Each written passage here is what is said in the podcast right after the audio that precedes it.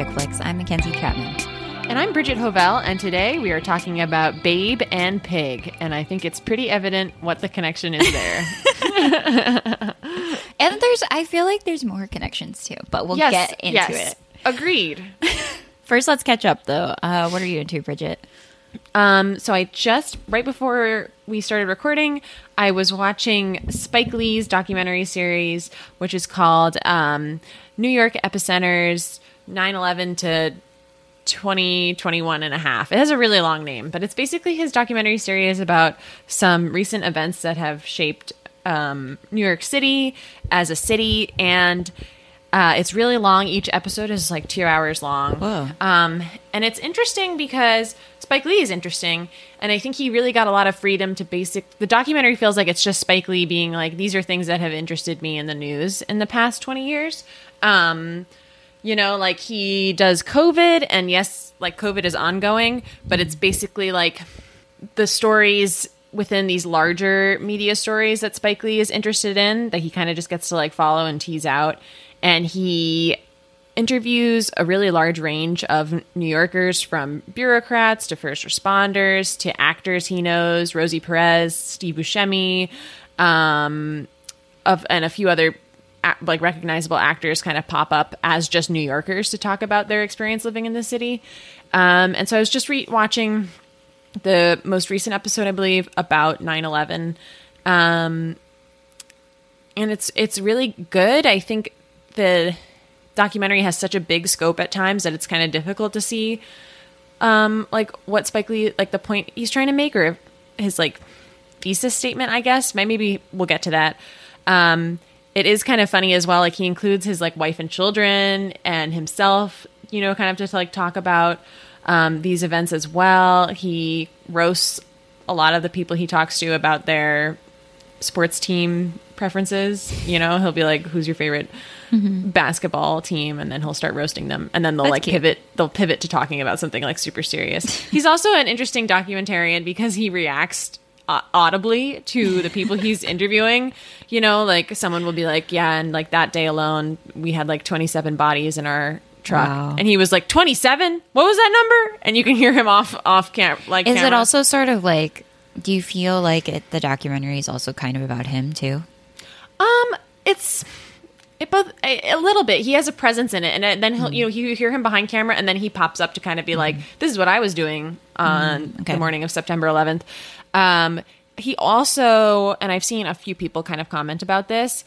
I think when you're sometimes when you are like I I or um, when you're like a minority and you have to break through all of these barriers uh, and you're kind of like the first person to do a, to have a lot of these very specific accomplishments i think sometimes even though you have had a career that is you know really singular and per, like I'm not gonna have trouble kind of like making this statement, but I feel like he has some conservative ideas. Um, he has he covers the protests in New York last summer, the Black Lives Matter protests around um, George Floyd's killing, and he I think very purposely selects young activists who talk about how defund the police is a terrible slogan and how police are always needed. I basically what I'm trying to say is like Spike Lee is like a liberal, you know, and um, has like liberal ideas, I think, about um, some of these issues. But anyway, it's good. I recommend it. It's just a good documentary to kind of have on. Um, the other things I've been into, uh, reading a lot this summer. I finished recently this murder mystery uh, that probably everyone has already read called In the Woods by Tana French, who's like known for doing these murder thrillers. And this is the first in a series called The Dublin Murders. Um, and it was just good. I just enjoy a good murder mystery uh, with a you know moody detective at the center. Um, and I liked that this one kind of had a supernatural bent. And I will perhaps continue to read this series. Uh, And there's also like a TV show based on them. So Oh, cool. it was good. I enjoyed it. And then the last thing I want to talk about is a movie I watched for the first time last week called The River Wild with Meryl Streep. Have you heard of this movie? No. Okay, it flew off my radar too. My parents had talked about it to me once before. The premise is Meryl Streep. Is, I feel like it came out in the early '90s. Meryl Streep is a mom who in a another life was a guide on on a river, like a whitewater rafting guide, and her husband David Strathairn, uh, I think that's how you pronounce his name, is like a boring architect who is never around and doesn't spend enough time with the kids. They plan a summer vacation to do Meryl Streep's old route as a family, as a whitewater rafting guide, and kind of like get off the grid and reconnect. And they take their young son, who's Timmy from Jurassic Park. Um, and Meryl Streep also is the child of deaf parents, so the whole and she also teaches at a deaf school, so the whole family knows sign language. Um, as they cross paths on their vacation down the river with Kevin Bacon and John C. Reilly, who are criminals who have just murdered and robbed a like rodeo or something. And they're on the run because they've just murdered. So the tension is like you immediately know that these two guys that there's something really off about them. But um, meryl streep and her husband are having so much tension in their marriage that they're kind of like not um, observant to how weird these two guys are that they basically kind of take along in their trip um, because meryl streep knows the water really well and so the they the two criminals tag along. So basically, it's an action movie starring Meryl Streep as this badass mom who is a whitewater rafting instructor, um, and it's just that particular flavor of '90s movie, like kind of like Speed, where it's Yeah. like simple action, Yeah. just your basic shit and they do a good job of like really ratcheting up the tension. You know you're trying to like as the family kind of gradually realizes that they're almost like being kidnapped but they're very slow to realize it. You know it's just a good build slow build of Wow. um and kevin bacon is really good and creepy in it as the main villain anyway Okay, highly, highly, highly recommend I d- wow, you I'm sold. That Yeah. sounds great. I recently rediscovered a memory of the movie called Dante's Peak. Have you yeah oh yeah with the volcano? why was the why were people in the 90s so into those movies I mean, I get it. i get it too their the appeal is great Yeah. very satisfying for some reason. um, yeah. What were you into, Mackenzie? It's been a while.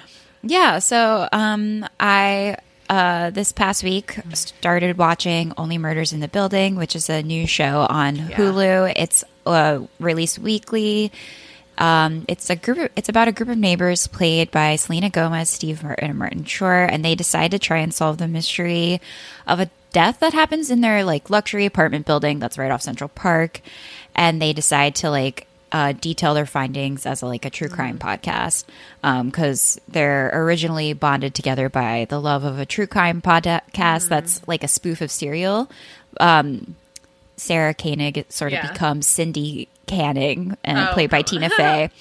It's kind of funny. Um, and the death is like proclaimed a suicide, but it's actually like they believe it's a murder. Um, and it's you know it's like it's really nice actually to see Steve Martin in something. I think he's really like charming and goofy and funny, and Yes. I think that they have a lot of like good character exploration that doesn't. It gets you know heavy at the right moments. There's a lot of like hmm. tragedy, but it's also remains like light and funny, and it's just like you were saying about murder mysteries. It's just like hmm. fun to watch Yeah. and it's sort of like also fun to call out, call out like the weird obsession of true Yeah. crime Yeah. and podcasts and things like that um, which you know we we have also are guilty yeah. of that oh, yeah.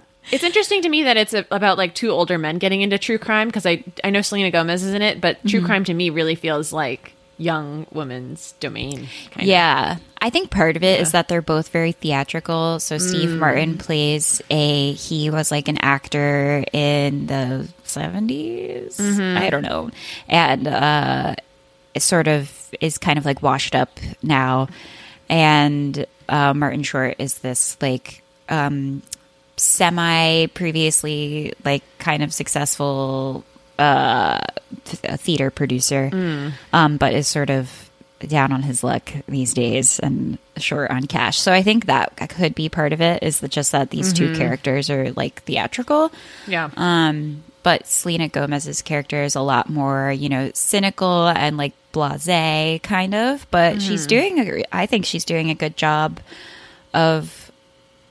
She she doesn't seem like I'm not distracted by her being Selena Gomez. You know, Okay. she seems like she seems like a just like a young, but like a young person to Yeah. these like two older men.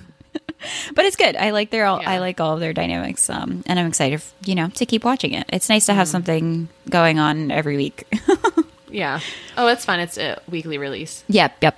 Uh, Tuesdays, I think it comes out. Um, But the next thing I'm into is I started reading the Wheel of Time series um, by Robert Jordan. I just started the first book called Eye of the World. I really did just start it. It's super long, so I'm only like 10 chapters in, but it is a high fantasy series that a lot of people like a, a love and it's being turned into a prime series starring Rosamund Pike. So that's why I wanted to start reading it before the series came out because I love her. Yeah, I love her. I love a fantasy series. Um, I think that uh, with Lord of the Rings, I regretted watching the movies first and then reading the books because the favorite parts of the books for me were parts that weren't in the movie. So I think I would have enjoyed the books a lot more had I not like memorized every line Yeah. in the movie. Um, but I'm liking Wheel Time so far. I'm reading it and listening to it, so it's going kind of quick quicker than I think it would have been if I hadn't done Yeah. that. Um, because it is, you know, high fantasy, so it's super Yeah. detailed. Spends a lot of time world building and like building up characters that I know that I'll never hear about again. Oh my gosh. You know, which I think is like interesting and it's impressive and um in, like I said, like interesting, but it does drag a little. So, uh, Question. I, yeah, Harder or easier to get into than Dune? Like, which do you think is more accessible?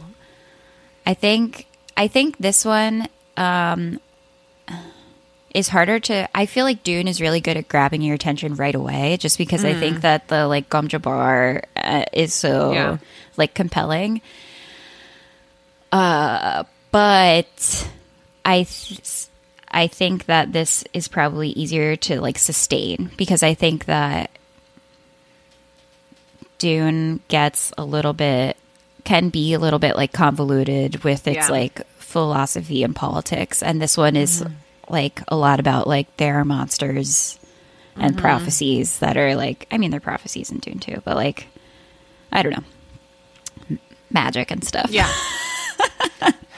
it's different. yeah but i think that um, i'm excited for the to read it. I'm excited to watch the series when it comes out. The trailer did look like a little hokey like the powers looked a little weird but it does it is like centered around this like power that only women can have which i think is interesting an interesting concept um, and like i said i love rosamund pike so i'm gonna watch it regardless but Maybe- it does look a little bit like Yeah. Did you ever watch legend of the seeker? No. It's like a little bit looks like that. It wasn't it because the whole Amazon budget is going towards the Lord of the Rings? So they're like, uh, maybe? this is fine. yeah, yeah. I'm okay with that though. I'll sacrifice this for Lord of the Rings. Um, yeah. The next thing I'm into is a podcast called Maintenance Phase. Um, it's a series by Aubrey Gordon and Michael Hobbs. Um, Aubrey Gordon is a fat queer woman known on social media as your fat friend. I think she was anonymous for a really long time. Yeah. Um, but more recently, she's like come come out as like revealed her name, and she's an author and activist. And Michael Hobbs is a journalist that also is the co-host of another one of our favorite podcasts, You're Wrong About. And maintenance phase is the same format as that, but it's specifically focused on like dispel- dispelling myths about the wellness industry. So, like, they have an episode on the president's physical fitness test, another one like on Weight Watchers, yeah. um, Dr. Oz, things like I that. I listened to that one. Yeah. Yeah. So I think they have like great chemistry. You can tell they're really good friends. I think that's uh it's so so important to talk about diet culture. And it's just like really comforting to hear people talk about this Yeah. in like a candid way and they draw from their own experiences and the topics are just really heavily researched so it makes you feel like validated, I think Yeah. um, and it's just something that we're also like entrenched in and it just fucks with everyone's like mental and physical health so much that Mm-hmm. I think it's just at least for me personally it's really like healthy to hear these people talk about it and I think it's been a while since I've marathoned you know an entire podcast series but I did that with this and I just like couldn't get enough and I'll probably like re-listen to episodes too I just think Wow. it's like I think that they're like it's such it's so comforting to hear them talk about it like i said and they have such good chemistry too that it's it like i ha- would have it on just to like hear them talk Yeah. Yeah. It's one of those things when you start to like it's like the tip of the iceberg like it's you know these insidious sort of ideas we have about like our bodies just like permeate through everything. Yep. Especially for ladies. Yeah. Love it. Yeah. Yeah. Well we have two pig movies coming up to talk about. It's a pig deal. That's good. Thank you. so, first up, the classic film Babe from 1995. Babe is a young pig plucked from his mother's side and brought to live on a quiet sheep farm. There he meets Fly and Rex, two sheep herding dogs, and Farmer Hoggett, their master. Babe doesn't quite understand his purpose on the farm, but finds that his compassion for others makes him an unlikely sheep herding hero. Had you se- you've seen Babe before, right? Yeah like a yeah, like a few a times, long yeah. time ago. Yeah, uh, I did a rewatch of this like early pandemic that hit really hard. Uh, I think because it's a, just a, such a sweet, sweet movie. And in our notes, I put it's proto Paddington. Babe is proto Paddington. I know Paddington the bear predates Babe probably, but the I- films. well i wonder if um when was when babe is based on a book right do you know yeah. that- Oh, okay. I don't know when that book came out, but maybe maybe it actually predates Paddington. Either way, they're Yeah. they're similar heroes. Yeah. in that they're very sensitive, emotional, male coded um, animals Mm-hmm. that want to find the good in everyone that they Yeah. encounter. Yeah. i love i love this movie Yeah, I love this movie too. It made me think of that scene in Elf where they're pitching children's stories and they say something like, We're writing a book about a farm of asparagus children, but like children think that the asparagus children are too vulnerable and it scares them. But Babe is so vulnerable in this movie, um, even though he's a pig, you know. Um, and it like becomes his strength really it does become his strength, yeah. Definitely. And this movie has some darkness in it. Yeah. Which I think is important for children's media. Yeah, I think so, actually, too. yeah. yeah. I think, uh, I think that's like one of the really impressive things about this movie is that it doesn't like compromise in Mm-hmm. being, uh, like interesting to both like children and adults. It doesn't Yes. like condescend to children, which I think is like so important, and people don't Mm-hmm. think about that a lot. I mean, I as someone who like never interacts with children, Mm. really, I I think that I would probably also be guilty of that if I Mm. were to like interact with a child. Like I probably would be condescending. Like who, Mm. Yeah. who know, like I mean, who knows because I don't I don't know any children, but like Yeah. but like I hope that I can like keep in mind this type of media where it's like no, children are intelligent, they can understand things more deeply and just like, Mm-hmm. Yeah. you know, remember my own experience as a, as a Yeah. child and Yeah. Mm-hmm. I did understand things and you know like was affected by Mm-hmm. stuff. So I think it's just it's really I think it's hard to do that. I think Mm-hmm. it's hard to like uh, balance both an adult and like child audience, but this movie Definitely. fucking nails it. It really does. And I can remember being frightened by the scenes you're supposed to be frightened by as a kid. Um, that they, there's like a real moodiness to the movie at per- certain points that um, kind of makes the softer moments more soft. Uh, you know, I'm, I'm thinking of like, I think when Babe gets sick in the storm, you know, and the, the house is shot from outside and the sky is gray. Um, you know, just like really like beautiful cinematic uh moments in the film like that. Um, or Babe, like the whole opening sequence where Babe is taken from his mother. Um, I was reading that they wanted to kind of wait to make the animals talk for as long as possible, so you could kind of just like establish a relationship with Babe through the narration, and then you'd be like, okay, I'm fine with this. Like the animals Yeah. are talking, you know. Yeah. Um, and something else that is such an amazing feat of this movie um, is the special effects that, especially since we grew up with this film, are. I felt like reading about the puppetry. I felt like that audience that saw the the first uh, film of the train coming down the tracks and jumped Yeah. out of the way because they thought the train. I was like, these pigs aren't real. Yeah. what? As an adult, twenty eight year old woman, um, Yeah. I had that reaction. Uh, it's seamless. It's incredible. Right. Yeah. It really is so impressive. I think like I think it is truly like how did they do this? Like it's like ma- like magical, you know? is it's, magical. It's so crazy.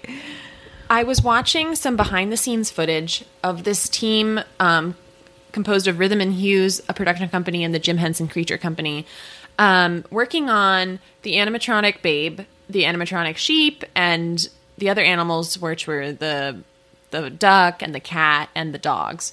Um, and this, I watched this like little video of them working on the sheep uh, machines, and it's just like these adults like making like comparing the real sheep butts to the animatronic butts and like you know like stitching things together and i was like this really seems like the most fun job in the world like i would love to i thought that also watching like the behind the scenes for dark crystal you Yep, know, like people who get to way, use their hands and like make things like this Yeah. Mm-hmm. it's so magical um and it really has so much more humanity and awe than computer generated effects Mm-hmm. like this movie would have been a piece of shit if the animals were animated Yep. Yep. Yep. Yep. Yep.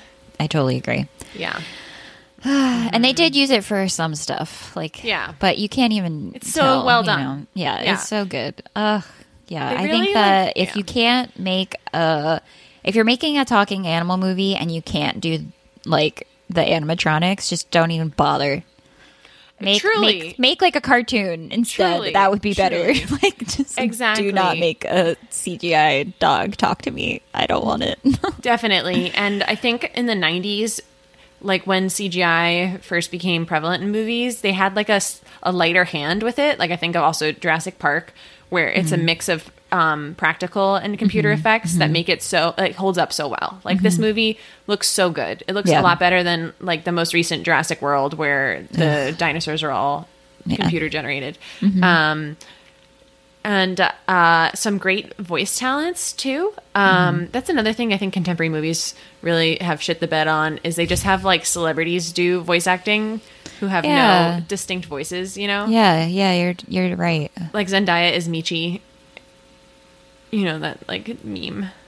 No, wait, what? Zendaya Zendaya played like in a animated movie about Bigfoots, and there was like Oh, this oh, meme. oh. But it's like, do you recognize Zendaya's voice? No, Zendaya. yeah, you know, Yeah.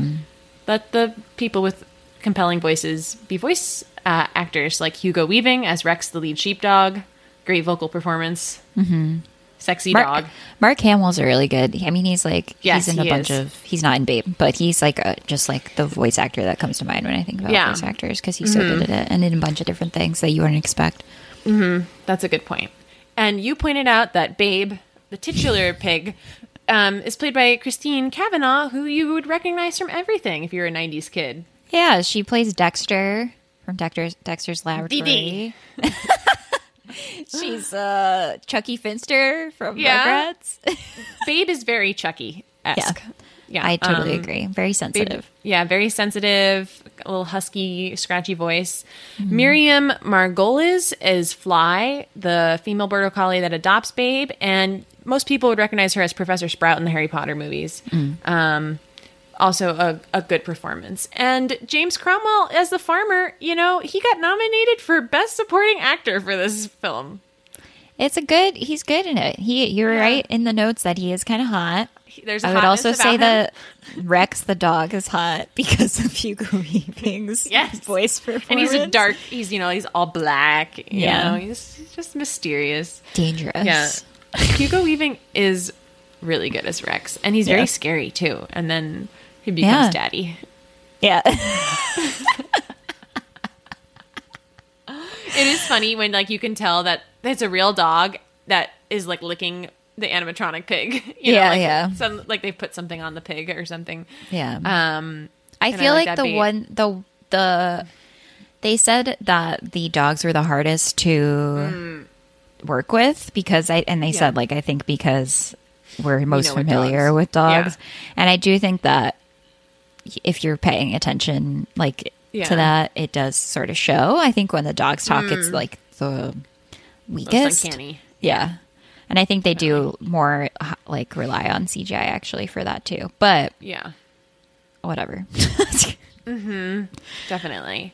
And uh, yeah, it's really just such an amazing feat. I liked. Uh, we read some articles about the the the animatronic puppets, and they said you know like the ba- the pigs like lead with their nose, and like that was an important why um, making the babe puppets is that like he would his nose or his eyes basically, and that's how you can see like where the emotion is coming from is how he's like moving his nose about. yeah. Um, Robert Roger Ebert said of this movie, "Babe is a movie made with charm and wit, and unlike some family movies, it does not condescend, not for a second. It believes it is okay to use words a child might not know, and to have performances that are the best available."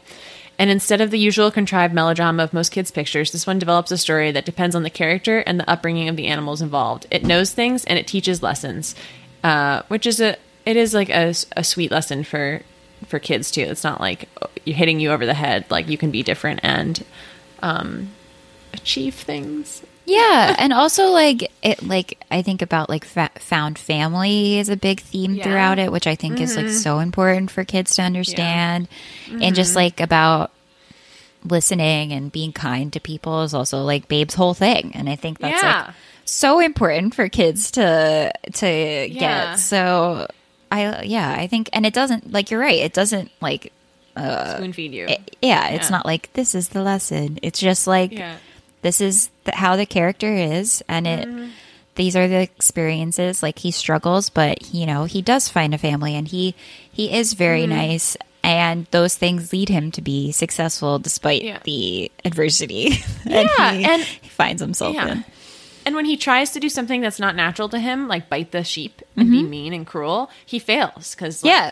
and it's it's not like overt, you know, like that connection, you know. Yeah, yeah. really good, uh, really really good. Uh, apparently, this movie inspired a lot of people to be vegetarians, including James Cromwell. The Wow. farmer hasn't eaten meat since being in it. Um, oh my gosh that's really cute actually it's so cute. Uh, it's so cute. Uh, and this is also a movie produced by George Miller of Mad Max Fury Road. He's a man who knows some practical effects. Uh, Mm-hmm. yeah yeah definitely. And he uh, directed Babe 2 Pig in the City, but I have not seen that since probably I was a child. So Yeah, it's not as iconic. Sorry, George. it's not the one that everyone remembers. Um, I would say that the connection between this movie and the movie we're about to talk about is grown men connecting with a vulnerable creature in order to find themselves. i would say also both movies defy expectations Oh, okay, yeah. Mm-hmm. Um, and we'll get into that we, yes, we will. Yes, we will. Any final thoughts on Babe before we jump into one star reviews? just that it's a movie that I like. If I have kids, I would be mm. excited to show to them. Yes. you know, Yes, it has aged so well. Mm-hmm. Also, worth saying that the cinematographer is the same guy who did Fellowship of the Ring, mm-hmm. um, Andrew Lesnie, which that's amazing. yeah, Yeah. And also the film it's shot in Australia. That when I realized that it like clicked into place for me a lot of things that had always like been strange to me about the movie, like everyone's accents is kind of off and Yep. they have Christmas in the middle of the summer. And I was like, oh, yeah, "Oh, duh." yeah. I thought that too because they have American accents, so it's kind Yeah. of confusing. It is I'm like, are they in England? Yeah. There's like a sheepdog culture, which I don't think we have here, but Yeah. I don't know. yeah, yeah. Um do you want to jump into one star reviews? Yeah, They're very do it. silly. And they all had the same theme. that's really funny. So the first one star review is When Babe premiered in the UK, apparently bacon sales fell by quite a large amount, except in Yorkshire and Northern England. In Yorkshire, bacon and pork sales increased by 15%. This sh- shows that Yorkshire people have excellent taste in films. Babe, in my view, is a dis- disgustingly sentimental piece of rubbish, totally value free and simply calculated to push the ah button Aw, maybe. Aw, maybe, yeah, maybe aw. It's probably sponsored by the vegetarian lobby. Even the voice chosen for the character is enough to make me scream. I said 30 minutes of this this rubbish before I gave up and went to make a bacon sandwich. People were triggered by this movie. They were like, "This is propaganda." It's so Uh, fun. There is a part too where the duck screams, "Christmas is carnage," which Yeah. is so funny, and I was like, people were definitely pissed at that. It is I a really funny movie too. I think. It is funny. It is. It is funny. The, the duck is very funny. Yeah. Um, and dark. Um, there's so much wrong. This is the next review. There's so much wrong with this misguided piece of at sign, percentage sign, star, exclamation point. One thing that disturbed me was the fact that the pig wants to be a dog and that the pig is the film's hero. If a human wanted to be a dog, we would say he is insane. But if a pig wants to be a dog, it's supposed to be cute. Come on. This film is billed as a comedy, but I wasn't laughing. The idea that it won over Apollo 13 for best visual effects still amazes me to this day. This person is wrong. The effects are amazing. Yeah. And, le- and pigs are smarter than dogs. So if a pig wants to be a dog, that's on the pig. Yeah. Grow up.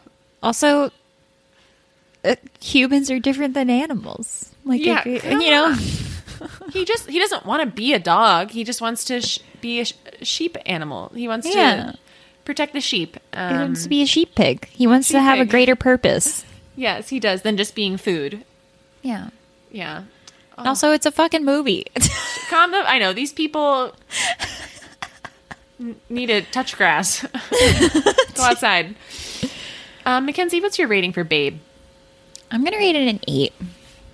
I think it's like yeah. so special and so impressive. You know, very Yeah. good. Yeah, same. I'm gonna rate it a seven. My only note for this movie is that I think the scenes where the sheep are in peril are repetitive. Um, Yeah, I would agree. yeah, I think you're they could have been like this. distinguished a little bit. Yeah, definitely. Um, but otherwise, just a classic, a classic yeah. film. Yeah. So our next movie is Pig, that just came out. Rob Feld was once a famous chef, but after the death of his wife, he retreats to the woods where he lives alone with his truffle hunting pig. When his pig is stolen, Rob embarks on a mission that takes him back into the Portland world of fine dining and deeper into his own grief. and it is directed by Michael Sarna- Sarnoski and stars Nick Cage in uh, Nick Cage in a Nick Cage esque role, um, and also Alex Wolff as the co-lead, I guess. Yeah. What are your feelings on Nicolas Cage, Mackenzie? I I um I like him. I think he's super wacky. I think that it would be hard for the internet if he was ever canceled because there are so many good memes about him. There really are. Um, I appreciate Nick Cage because I think he is always ready to take a swing. You know, like mm-hmm. people make fun of him and all those confirmations. Uh, so many of them are beloved to me of mm-hmm. Nick Cage losing his shit. He's mm-hmm. just an actor that wants to like go big. You know, he he just and I appreciate that about him. Um, and sometimes it, it it your mileage may vary, but you know, like he takes on a lot of projects, and I think like he's good in good movies. You know, Yeah, and yeah. The, the the movies he seems insane in are probably just bad movies too. Yeah. you know, not using him um to the you know, it's like I'm I'm not gonna be able to pull off this metaphor because I don't understand cars, but it'd be like getting a Ferrari when you need a Volkswagen. You know, like Yeah, okay. whatever. You know what I mean. um, and this movie, people I think were upset by, uh, judging by the IMDb reviews, because it was marketed kind of like John Wick with pigs. Yeah. That's what I mean where it, it's defying expectations. I think if you see uh Nick Cage in a movie, you think it's going to be balls to the wall. I think if and then I think yeah, you're right. It is kind of billed as like a revenge thriller, but it's definitely not. It's more like, you know, Ratatouille or First Cow. yeah, definitely. It is kind of ratatouille for adults. Um, and the movie kind of has this extended dialogue about what it is to, like, what it means to take care of people by making food for them, or mm-hmm. what it means to be a chef, um, which I think works to varying degrees for me. Um, sometimes I thought the stuff about food and dining was really like sweet and affecting, particularly when Amir reminisces on his parents coming home from a meal that Rob Feld, the Nick Cage character, had made for them, mm-hmm. and being really connected by how good the meal was. Um, I thought that was really affecting and touching. But then, like when Nick Cage would talk about like the duty of being a chef, uh, I was like, eh, this is kind of a little over the top for me. Um, in particular, he gives this speech to a former like apprentice of his who is like sold out, and I thought that it just made him seem like a snob. He, was trying to like critique snobs, but he came off as a snob to me, and I think the movie like doesn't want to also like examine his perspective at all. They're just like he's right, you know. He like going into the woods and living by yourself is the right move. Um I don't know. What do you I think? feel I don't feel that way. So I feel mm. like um I think that the movie didn't uh I thought I thought that he you know was right I thought it showed that he was like right about some things but also that he was like very mm. wrong mm. about like yeah. he that he was also just like a very broken man that had a lot of issues. I think it was like kind of I think that scene where he is talking to his like former employee that worked for him for two months and is like sort of like why didn't you follow your dream your original dream about like opening this mm-hmm. this very different type of restaurant i think it was sort of i think i get i get that it was like kind of snobby but i also think that it was probably it was like probably hard for that man to hear, but also kind of nice that this man that you respected a lot remembered mm. so much about you and like actually cared about, yeah. you know, what you, what you yeah, what you cared about, which I think is like a rare quality. Um, so I think I liked that, and I think that is just like one of the more impressive parts about the Rob Feld character was that he just re- remembers details about people. Mm. Um, I think you know one of the flaws of his character is that he doesn't know how to he doesn't know how to get over his or get through his like own grief to be able yeah. to to show that he cares about other people i think i think he's sort of just like this mm. Almost listless um unmotivated character that could be changing people's lives but but doesn't and i think that's sort of mm-hmm like ev- like I think that sort of called out when Amir says the only time I saw my mom happy was after she had mm. your your dinner, but then she, you know, attempted suicide. Um, and I think it's like, wow, like if she was able to, you know, connect more with Rob Feld, maybe she wouldn't feel that way or something like that. It's just sort of this like, mm. it, I thought, felt like it was like, oh, this like lost opportunity. Yeah. For him to be impacting people's lives in a po- more positive way, but that he was so like bogged down in his own grief that he couldn't. Mm-hmm. Um, mm. Mm. I like that. I like that view of the movie. Um, like that food is like a little life raft you can like send other people. Yeah. Um, what did you think of Restaurant World Fight Club? I thought that was dumb. I thought it was dumb too. I don't know how it like related to the rest of the movie. I mean, I think like yes, I think it would have been fine if if it um if it was more tied to like the actual plot, but it just did seem like it was thrown in there and didn't make any mm, sense. Agreed. It yeah, it did seem very disconnected from the world. I was like either go full like you're creating your own universe in which there's a restaurant like kind of more like John Wick, I guess, mm-hmm. or don't give us this weird this is very it was very weird. Yeah. yeah. Um it, I thought the parts about it that worked for me were like him revealing his name and everyone being like, "Whoa, it's Robin Feld." Feld. I thought that was cool. I thought yeah. it was cool how it like I went into it expecting him to like be this badass and just like fight and like beat Yeah. the shit out of some other guy just like the guy beat the shit out of him but i Yeah. thought it was cool that he just like took it and didn't Yeah. fight at all because again i think this one of the strengths of this movie is that it does defy your expectations Yeah, yeah. Um, Matt Zoller Seitz has a really lovely review of this movie at RogerEbert.com. Um, an interesting thing that Matt Zoller Seitz writes, and I know from following this critic for a really long time that he's twice a widow, um, a widow like Rob Feld, um, and he kind of writes that the director's vision of Rob Feld is like a young man's fantasy of what it's like to be middle aged, which I thought was really um, like empathetic fantasy. He says of middle age, and he also compares uh, the film's treatment of Cage is reminiscent of the way Bill Murray was used by Wes Anderson in Rushmore, um, which I thought was like an interesting comparison. And he also is very into um, Alex Wolff's performance as Amir, which I also really liked. And I think it's really fun and interesting to watch a young actor, like a young handsome actor who is kind of picking more character roles than like young leading man roles. And I put in our notes Timothy wants what Alec Wolff has. I think he's good. I think he's really good. Me I've too. liked him in everything I've seen him in so far. yeah i think a lot of the he uh is responsible i think a lot, in a lot of scenes for the more like tender emotion like there are a lot of shots of him just his face reacting to something and it's really Yeah. compelling he is very like he's like struggling to find his place in the world and is like overshadowed by his father um and like you know feels like he is i think in a, one of the reviews you read it like he's smart enough to know that he's like has all these shortcomings. Yeah.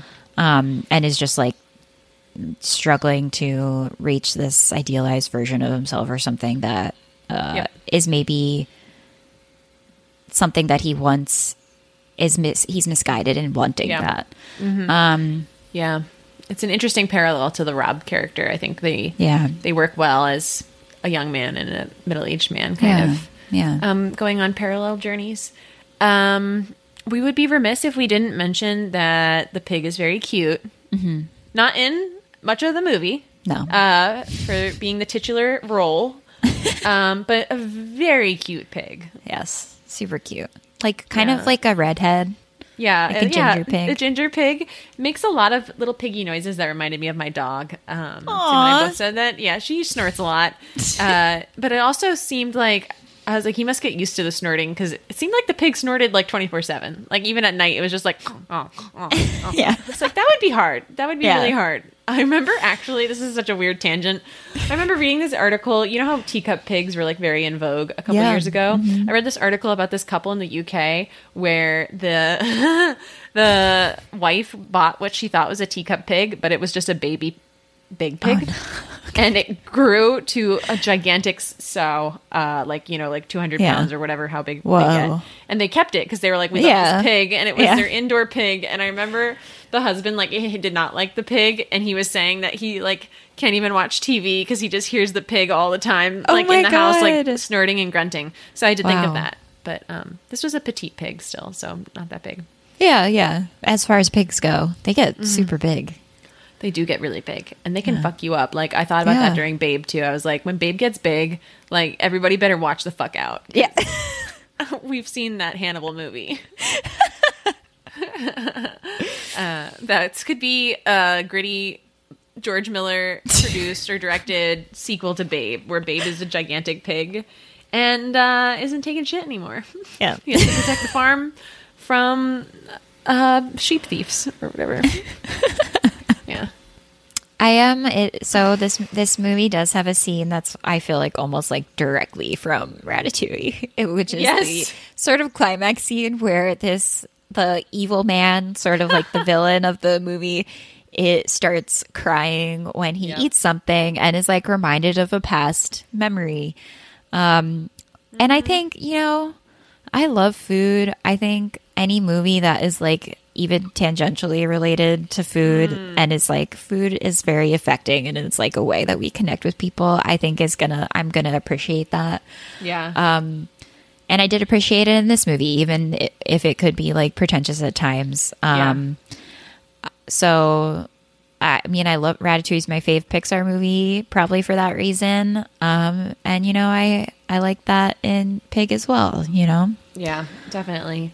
It's also funny that both of these films are like, ma- food is like cinema. You know, like they're yeah, filmmakers being in a sneaky way, like this is what we do. You know, um, yeah, yeah. but kind of cloaking it through food. Um, yeah, a sweet little movie. Um, I'll read this if we are, are ready to wrap up. This is just one review.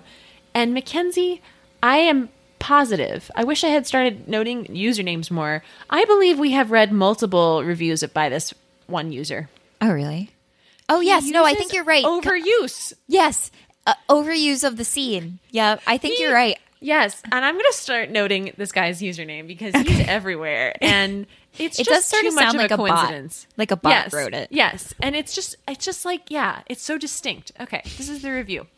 The film starts with a man named Rob talking to his pig, and a people, Amir, arrive with his car scene. As it turns out, this film is about solving the mystery of who kidnapped Rob's pig. We find out it's Amir's father. Spoiler. Entire film is full of boring conversation and annoying overuse scene, such as this is yeah, it's like a translation thing. I Yeah. don't know what it is. Overuse of the staring scene, overuse of the driving scene, overuse of the blackout scene, overuse of the walking scene, overuse of the searching scene, overuse of the eating scene. First of all, I just disagree for a lot of these. Overuse of the drinking scene, overuse of the arguing scene, overuse of the song playing at the background scene, overuse of the calling name scene, and overuse of the preparing food scene makes the film unwatchable. At the end, after knowing his beloved pig is already dead, Rob plays the cassette. That's it. Complete wasting time to watch. I disagree. I think you've listed enough scenes that there's no way all of these scenes can be overused. I agree. I agree. It doesn't make sense because Those are a lot just- of different types of scenes. it's like a full movie. like they, Yeah. they just listed out. yeah, and like they And the song is playing probably the whole time. I mean, I don't, I wasn't paying attention. Probably not actually, but yeah. I What? thought that I thought the ending was nice too with the cassette. Yeah, I thought it, I Oh, thought sweet. so Sweet too. It, I feel like maybe it's like, I think that at the end, really, you do see some growth from both of the characters, um, from Rob Yeah. and Amir, in the way that Rob is now. I think he admitted that he doesn't need the pig apple to find the truffles for him. Yeah, He just wanted to connect to Apple because said I just loved her. yeah, he just loved her. And I think in a way he's realizing he can connect with Amir Yeah, and, and instead and Yeah. like he's remembering that he can connect to other humans, which I think is important and I think it's something that he wasn't even willing to put the effort into before. And I think Mm-hmm. Yes. He has through this journey realized that he can and that he should put in the effort. Mm-hmm. Um and that's and he sort of is able to he's able to listen to the cassette of his uh wife singing for him and i think Yeah. that shows that he's sort of able to go through the grief which i think is nice you know Mm-hmm. It it's is good it's good it was nice. When is there going to be a movie about a woman who loses her husband and then has an intense personal attachment to an animal and goes on a, a mission to yeah Where are those movies? yeah It's always i a want dead wife. there's a um, book that i read about i forget what the like uh the like catalyst for the change is but this woman goes to an island she's like i think she like inherited this like decrepit house and she just like mm. builds the entire house herself on an island and out off washington state and i was like i want that to be a movie i think that would be i want to see a woman just build a house Yes. after like going through some something like terrible Yep.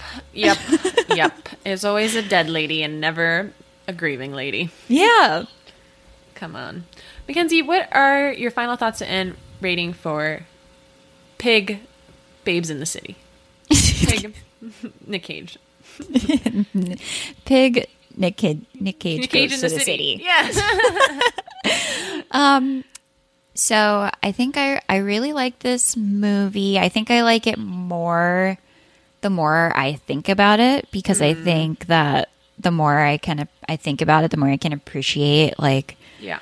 the way it made uh unique choices and is Hmm. like it's it's weird that it's like a bunch of movies that I've already seen, but at the same time very different from all of those. Yeah. That's it's you know like kind of a confusing movie, I Mm-hmm. guess in that way. Um, I'm gonna rate it like a six and a half Yeah. because I think that I I'm enjoying thinking about it a lot and Mm. probably maybe maybe more than I enjoyed watching it, but Yeah. I that's just making me want to watch it again maybe. Which I think is always a good sign of a movie. Mm-hmm. Yeah. Agreed. Yeah, and I really enjoyed Nick Cage and Alex Wolff's performances. Like they're they were just really great to watch. I loved they were, it. They were fun to watch together. Yeah. Um, I think you liked it more than me, but I still liked it a lot. Um, I would be interested to see what else this very young director, I think his first film, puts out. Hopefully, he doesn't get just like sucked into the Marvel machine. I feel like that's what happens to every indie director now. Um, I'm gonna rate it a five and a half. I liked it. I'm glad that I went in without watching the trailer because I feel like that's what really started ticking people off about this film. But um, I did not have any expectations to have let down, other than wanting to watch Nick Cage in a movie. Uh, Yeah, a good little film though.